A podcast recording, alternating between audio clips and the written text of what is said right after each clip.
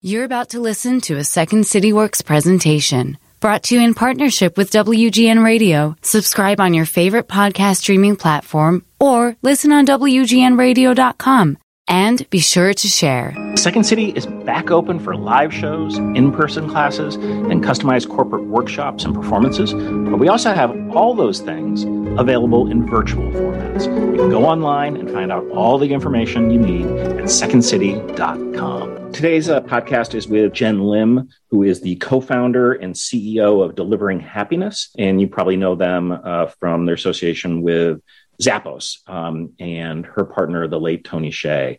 Um, uh, her new book is called Beyond Happiness How Authentic Leaders Prioritize Purpose and People for Growth and Impact. It's a pretty powerful conversation. I hope you enjoy it. The Second City is a world famous comedy theater, and it got so famous because it has produced generation after generation of comedy superstars. That didn't happen by magic. Second City's improvisational pedagogy fuels great performance, and the same practices that made stars of everyone from Bill Murray to Tina Fey can be applied for success offstage, at work, at home, and in the world. I'm Kelly Leonard, Executive Director of Insights and Applied Improvisation at the Second City. This podcast is about collaborative conversations, seeking connections, and finding a better way. This is Getting to Yes And.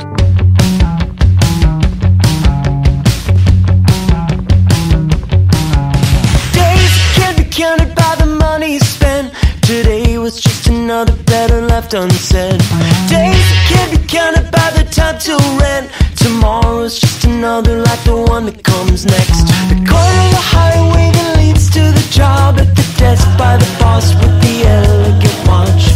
The tick of the clock and the tick of the clock mark the moments till the ticking stops. Jenn Lim, welcome to the show. Thank you so much for having me. Honored to be here. Oh, it's great to have you here. I, I love this book, and um, it is a book.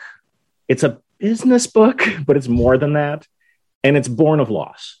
Um, and um, I think that's important to address because it really informs, quite frankly, what I think is a very positive pro-social outlook, but coming out of a lot of pain. And that's when you lost your friend Tony Hsieh. hmm Yeah. Well, I'm so glad you saw that because I was, it was written, it was, I mean, it was bought as a business book. It was supposed to be for the publisher. And then 2020 happened and then all the sequence of events for everyone in the world, Yeah. you know, and then everyone had a sense of loss and grief. Um, and I just tried to process and ca- capture it all. So thank you for, for pointing that out. Uh, and you say in the book, quote, Tony's death with the heavy media storm and cynical, at times heartless questions was testing all the lessons I'd learned about highs, lows, happiness, and beyond. Um, I mean, did you find yourself going through the stages? I mean, I know for me, the the the grief journey you want to be linear, and it just isn't, um, Mhm. and, and it's quite frankly never over. Uh, and I'm wondering if that's that. It seems to me that's what you experienced as well. Exactly. Um, because, you know, the whole time heals all wounds thing is like kind of bull crap to me. because like I lost my dad 18 years ago. He was way too young. I was in my late 20s.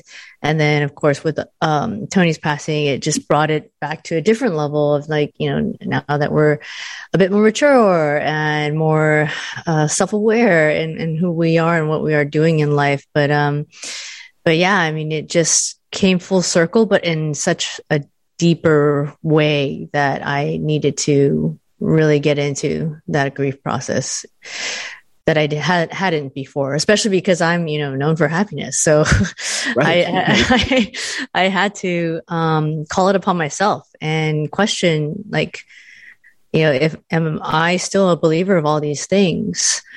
Um, and with all that we as a global society experienced during the last 18 plus months now, then I put that to the test and did not know that Tony was going to pass. And I came through it and still processing, of course, but and launching this book and really wanting to share that it is you know, the cliche is true that unless we really understand our lows and actually Mhm. accept them and embrace them and not put you know sweep them under the rug we won't we like we really won't understand our highs uh, the quote that keeps coming back to me that my therapist therapist first said to me, and then someone else said to me, is a Ram Dass quote that we're all just walking each other home, and I I find that to be lovely, and then a bit depressing when you move from the personal to uh, the sort of the world events, because uh, you write in the book, quote, historically sharing a common enemy is one of the best ways to bring people together. Before 2020, I would have considered global pandemic to be a pretty safe bet to be that enemy.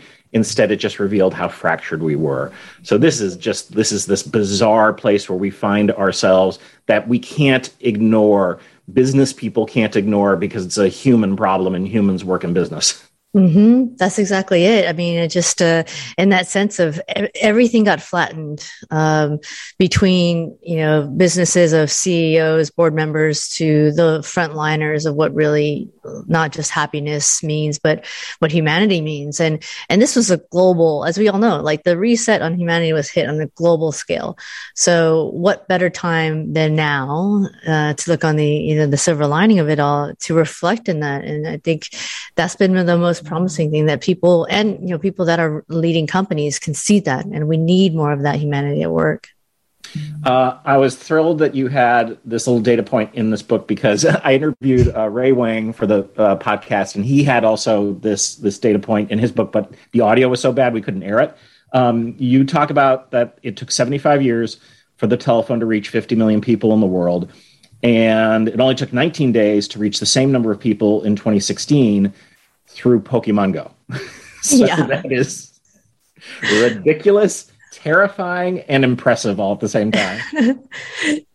A thousand percent agreed. I think like I, I, brought that one data point up because it's just like that's just one of so many exponential yeah. things that are happening yeah. that we don't we're not even aware of unless and sometimes you know in, until we sit with it and and understand the rate of exponential change is outpassing our ability as humans to adapt. So therefore um, that's why I think this like we're really digging deep into being into ourselves and understanding that.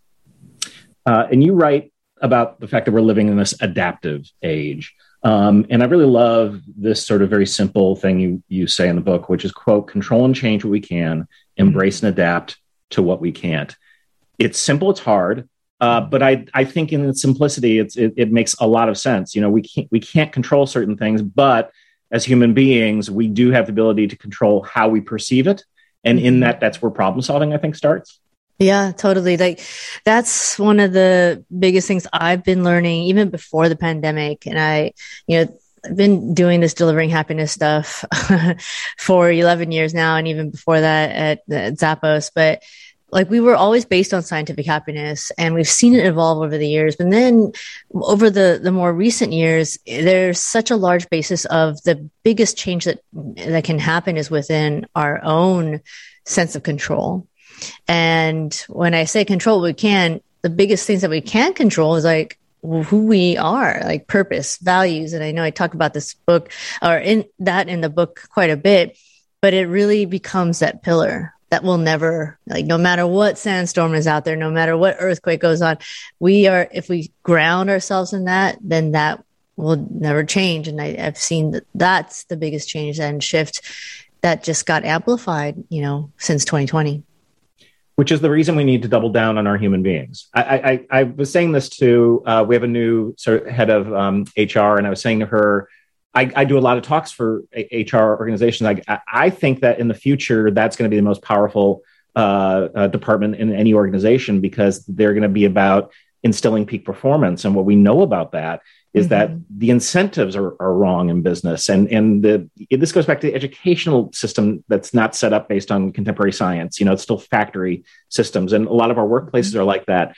And, and but people people are more evolved and um, and you say a really lovely thing in here about that companies are basically basically people making choices. It's so much easier to think that you don't have any control when you think of the monolith, but the monolith is just a bunch of us. Mm-hmm. Totally, yeah. And I love that you bring it up, bring that up because there is there's the sense of autonomy that we in the end of the day have our own sense of control of what we the decisions we make but there's also been a very promising future because we've been hearing about like the future of work yada yada yada all that for so long future mm-hmm. work just got slapped in our face like because of all that happened and we're living that future work now what i feel so promised promised and uplifted about even though we're still in the middle of it is that there's more and more leaders that are understanding that from a business level that can't be just treated as like you know the so-called worker or employee. You got to be treated as human beings. And i've seen it with one of our clients uh, starbucks. I've seen it with other examples of people that are companies that are investing in reskilling people to be beyond automation because there are certain things that you know, AI, AR will never do, at least that we know of now. And, you know, being creative, um, having that emotive feeling and like giving a, a, a colleague a high five or hello in a meaningful way. So those things are very promising to me, but it has to be a constant everyday reminder for all of us as leaders in our own life and leaders of companies. Yeah, robots can't improvise and they're not funny. Um, so that's a, another two things that we could check off of that. So let's talk a bit about the greenhouse model because uh, this is where you sort of dig into. And what I want to do is talk very practically because I think you do it in the book. When you throw around terms like purpose or values, you're mm-hmm. actually talking about the way they play out in our day-to-day actions. So let's let's start with purpose, um, uh, which you say is the most sustainable form of happiness. Yeah. So that basis goes back to scientific happiness, goes back to Aristotle, like back in the day. He said uh, happiness is the purpose of our existence, and most importantly, happiness is uh, dependent on ourselves.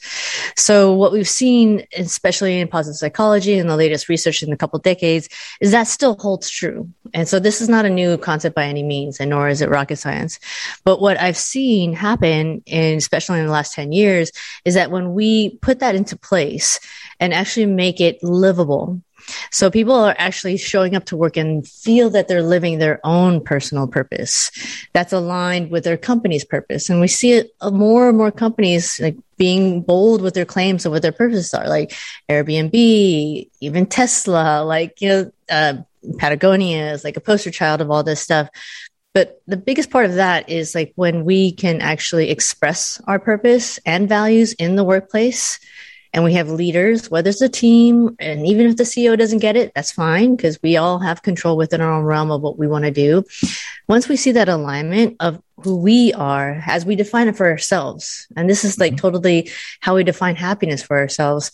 Once we align that foundationally in us, and then therefore align it with that of the company and teams, that's when we see the most positive change happen, especially when we have no idea what's going to happen the next day these days?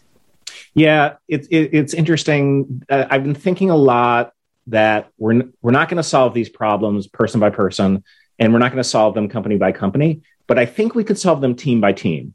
Um, totally. And we we just had a couple people on about burnout, and the Mayo Clinic. Their most recent studies is that the way you treat burnout most effectively is at a team level, not an individual level. That mm-hmm. which surprised me, not when I thought about it uh, a little bit. Um, uh, but then that the thing I think that's crucially missing inside of a lot of teams is um, really talking to each other and and knowing what everyone's going through.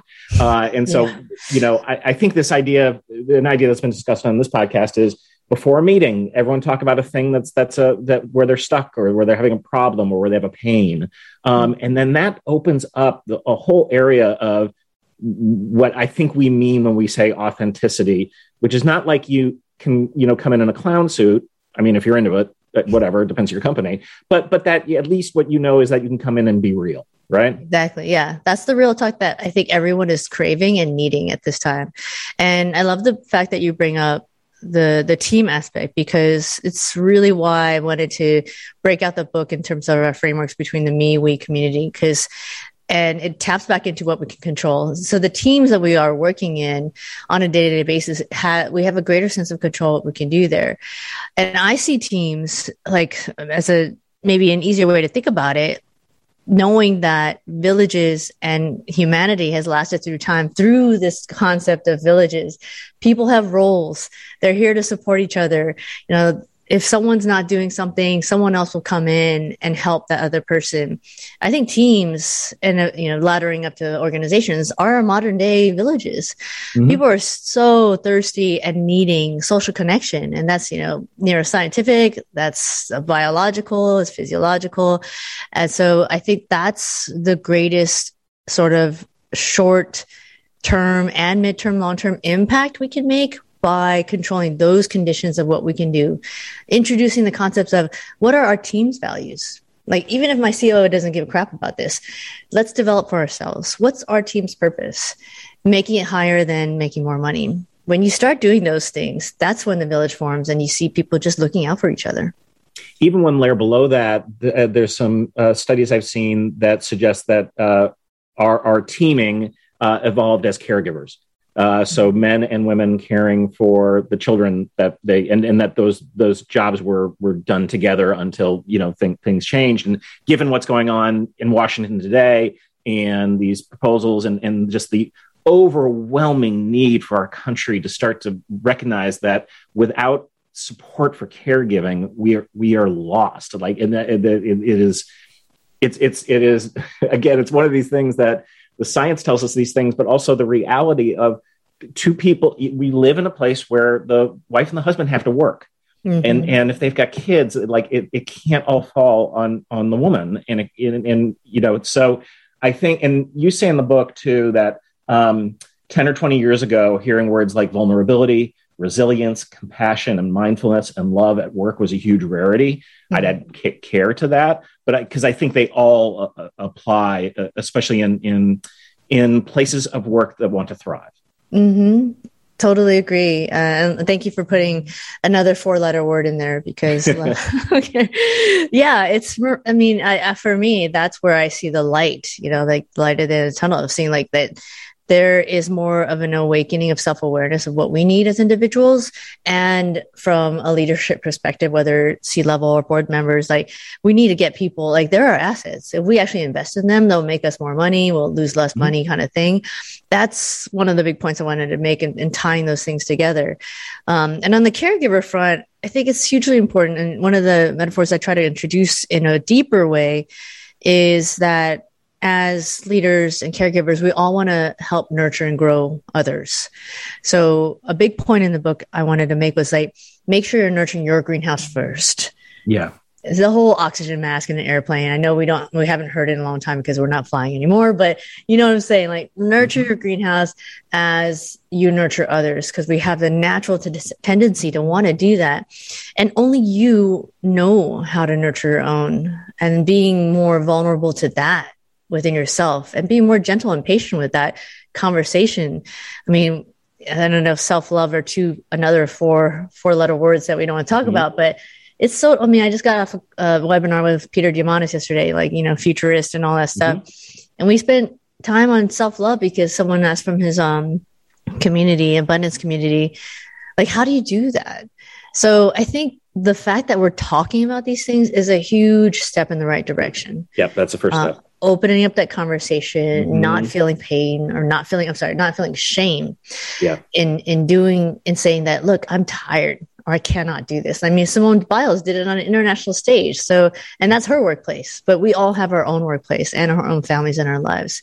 So it's time that, um, let's, let's keep on growing that space, uh, safe space for that conversation would be awesome. I uh, co-led an interactive uh, keynote workshop today for this global law firm, and we were sort of prepped that they're kind of hard-nosed lawyers, and and so I actually I set up this whole thing where I was going to prove that like like before I got into my improv stuff, I was going to prove to them that this had real value and it was based on real facts and real science. And then the person who was before us was this mindfulness expert doing breathing exercises. And i'm like oh wait i'm, I'm like if they're if they're starting with this i'm going to be fine. Um, and, and the guy afterward that head of the company was like oh yeah no i mean the, the, the breathing the exhaling is hugely important. I'm like i know but people don't talk about that. i can't believe you are talking about that work. That's fantastic. So yeah. you know it's, it's, it's some stuff is starting to evolve i think It totally is. And sometimes I, I feel the same way. Like it's crazy town. I don't have to, you know, we don't have to twist anyone's arms anymore to be talking about this. It's actually more embraced. We did. Yeah. Not even that long ago.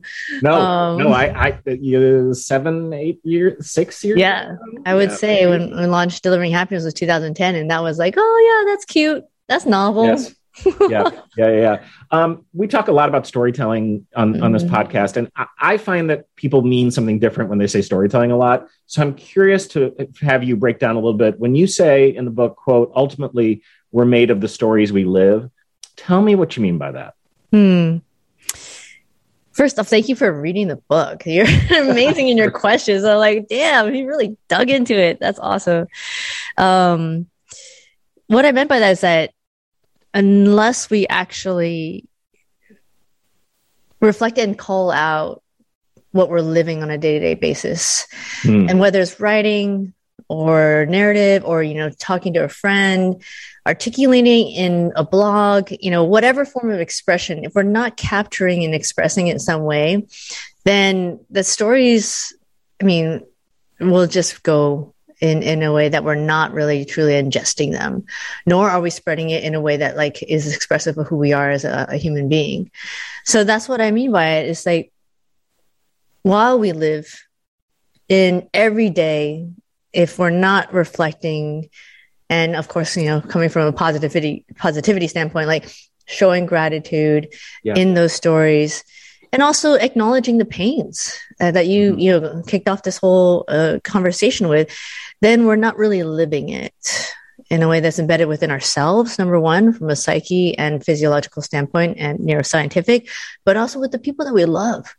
I mean, they connect to these things in ways that we don't know because we don't know the pain they're going through or the joy until like let's be the leaders of that let's just call it out with our own stories that's probably been the hardest thing that was, that was initially the hardest thing my wife and i lost our daughter to cancer two years ago and it was very public. Uh, and I work at a comedy theater, and so does Anne, my wife. Um, and one of the things that we realized as we sort of dug in on the the grief journey and the sort of the journey back to ourselves in in whatever regard was so many people shared with us the unbelievable pain that they're going through in their lives that they had not spoken out loud. Mm-hmm. And I, I, had the gift of being, you know, I, am an older straight white male with a, with a, whole bunch of privilege in my community and you know, public figure. And so when I shared it, people are like, "Oh, that's so so great," but other people aren't allowed to or don't think they're allowed to. Mm-hmm. And what I realized too is that I couldn't I couldn't embrace the happiness without first embracing all the darkness and, and the grief. And that that runs through this book. Uh, mm-hmm. I, I, that's why I think I sort of I, I was so um, moved by it because it, it it is a business book. You have exercises and you have real stuff that you're talking about for people to do on a day to day basis. But at the same time, your your pain you can see in the pages, mm-hmm. and and you can also see you're still not giving up on, on on the other side too, because we don't have one without the other. That's that's the tough thing here, right?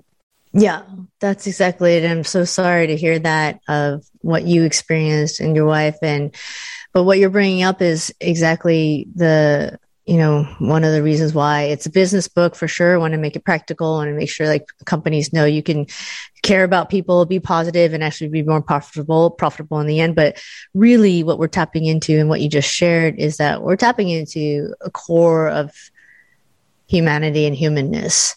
And we can talk about happiness all day, but until we can actually feel confident enough to say we can share these like I, I just I really would love for this next quote unquote chapter for for people to be me be more open about sharing the dark side, the depths of pain and grief that we go through, and those jagged edges that I talk about that do, as we know, and you've gone through this for the last two years, yeah. can reflect and go and say, wow, you know, I, I went through that and I can go through something else again and build that resilience. And it's freaking hard as hell. Yeah. But it's just so embedded in, in in part of our lives and so that's why a big piece of it was just yeah it was a, a deep processing of tony's passing it was a deep um nod to everything I believed in. It just like I'm not trying to, or we shouldn't be working for our, our resume. We should be working for our eulogy because we just never know what's going to happen. And what mm. do we mm. want to be known for? For within ourselves, number one, and, and for the people that we love when that time comes. Uh, we had on the podcast a while ago uh, Valerie Kaur, who wrote a lovely book called See No Stranger, and mm. she's a, a Sikh activist and lawyer and filmmaker and it's it's a it, she sort of has this idea around radical love and in terms of she, even people who have hurt her uh, attempting to try to come around to that. And i really love you say this at the end of the book you go quote if i could choose a superpower it'd be the ability to sit down with everyone in the world until they know i see the light in them. I mean that's a very you know that's a very powerful sentiment that puts a lot of onus on you. Um, but but also I think what it then reflects is that you know that that's going to come back to you. Mm, mm. I didn't think about the latter part of the coming back, but I do know that that's what keeps me going. Yeah. Somehow. Yeah. Uh, a c- couple more questions before I ask you for your yes and story. Um, yeah. You say that the most common fail uh, is this you? Yeah, I think it is. Is the most common fail factor uh, that you've seen is quote a lack of cl- clearly defined desired behaviors. yeah. Okay, I love that because I I feel like it may seem silly, but like we're working on some of the stuff at Second City right now, we're sort of rebuilding and like we should put down our like the kinds of behavior. I mean, we talk about it in improv all the time, but we should talk about for our business in terms of like not just showing up on time, though that's a big one for me, uh, but also that you know you're respectful and that you listen and that you don't interrupt. It, it's that it's that clear, right? It is, and it, it, seems so basic, but unless it's codified, unless it's written, and unless it's all aligned, and everyone, um, we actually say just literally sign off on it in a way. Like even new people coming to Second City, new people coming to mm-hmm. organizations, mm-hmm. give them this piece of paper. Say you're going to sign off on this, and if you're not living by these behaviors, then uh, this is not going to be a, a, good culture fit. Um, you know, biggest poster child on the other side of the bad end of Enron, like number one code. I mean, uh, sorry, value for them was integrity and their behaviors did not exhibit that by any means. Like integrity does not mean squandering billions of dollars from the people that you're serving. So all that, um, but yeah, it's it's that simple. Just going that extra step because we see values of like oh communication, oh responsibility, accountability. But what does that really mean?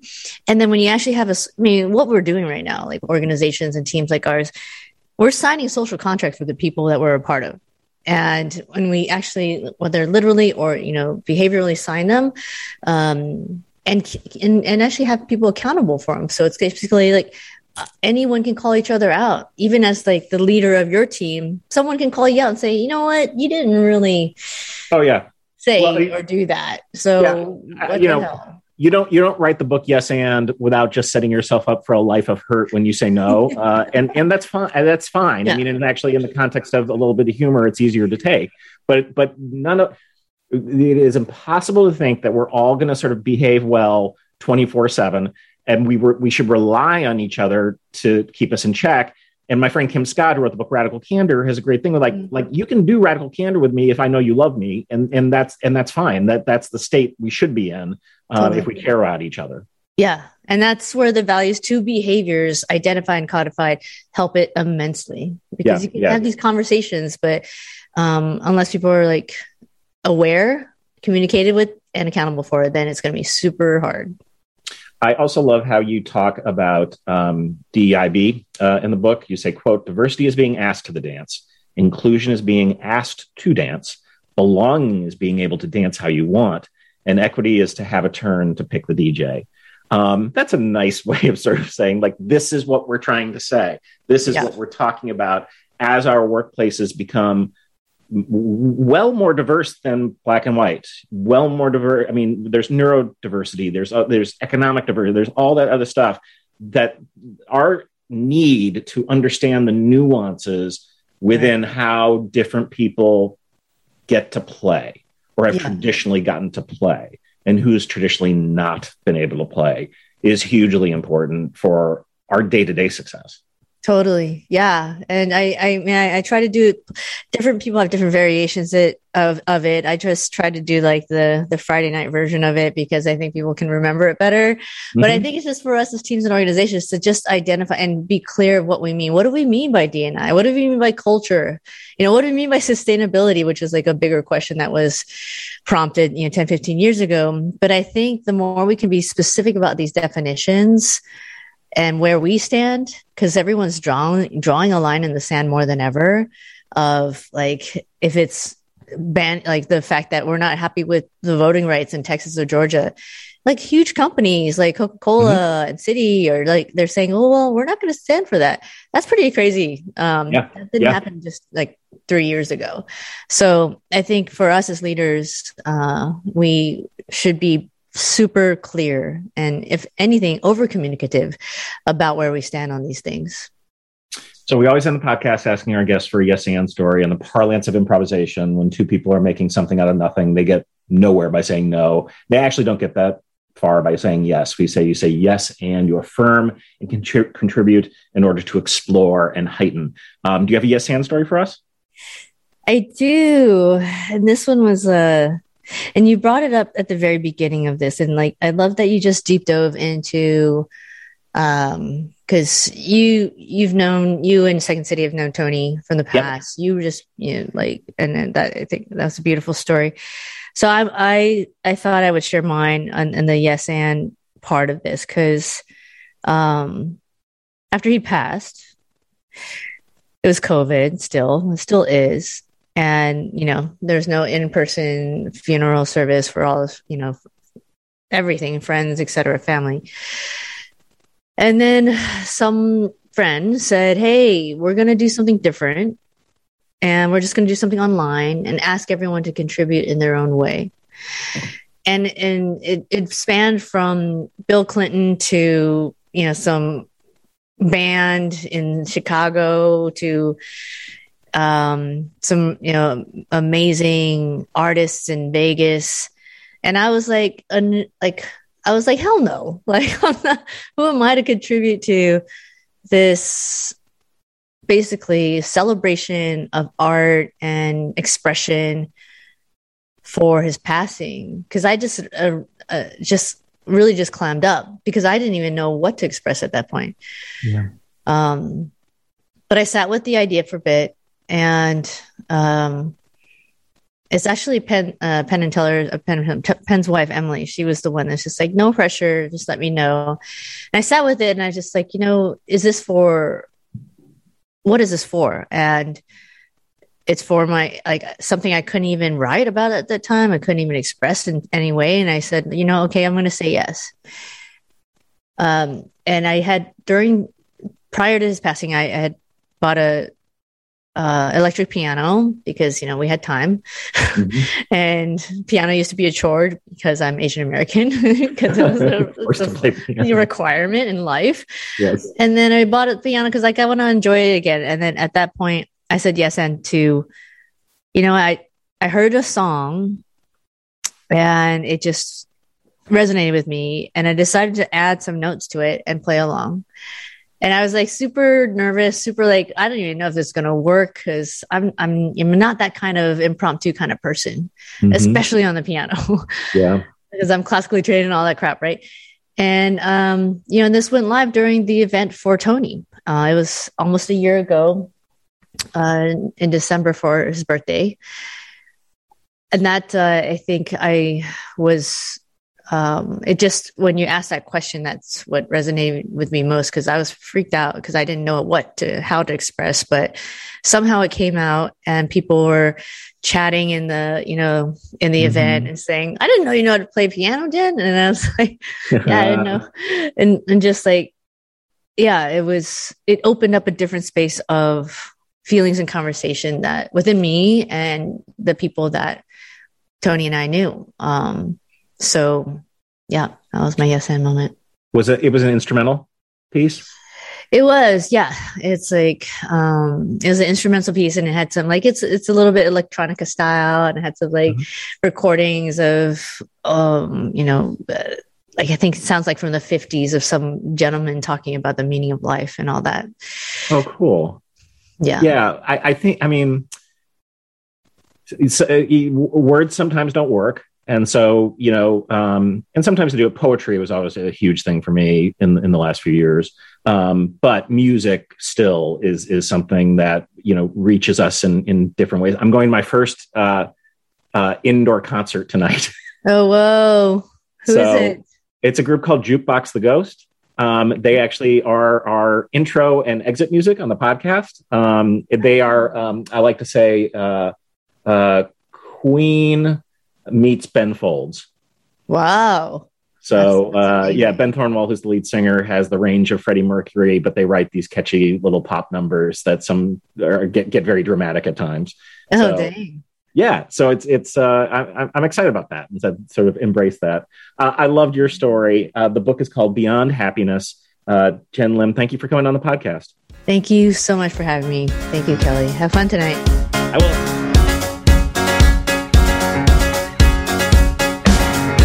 Getting to Yes And is produced by The Second City, Second City Works, and WGN Radio. It's also produced by Elif Garris with help by Mike Farinacchio and Colleen Fahey. The music that you hear that intros and outros the program is by Jukebox the Ghost. If you want to get more information on the Second City, you can reach us at www.secondcityworks.com or email us at works at secondcity.com.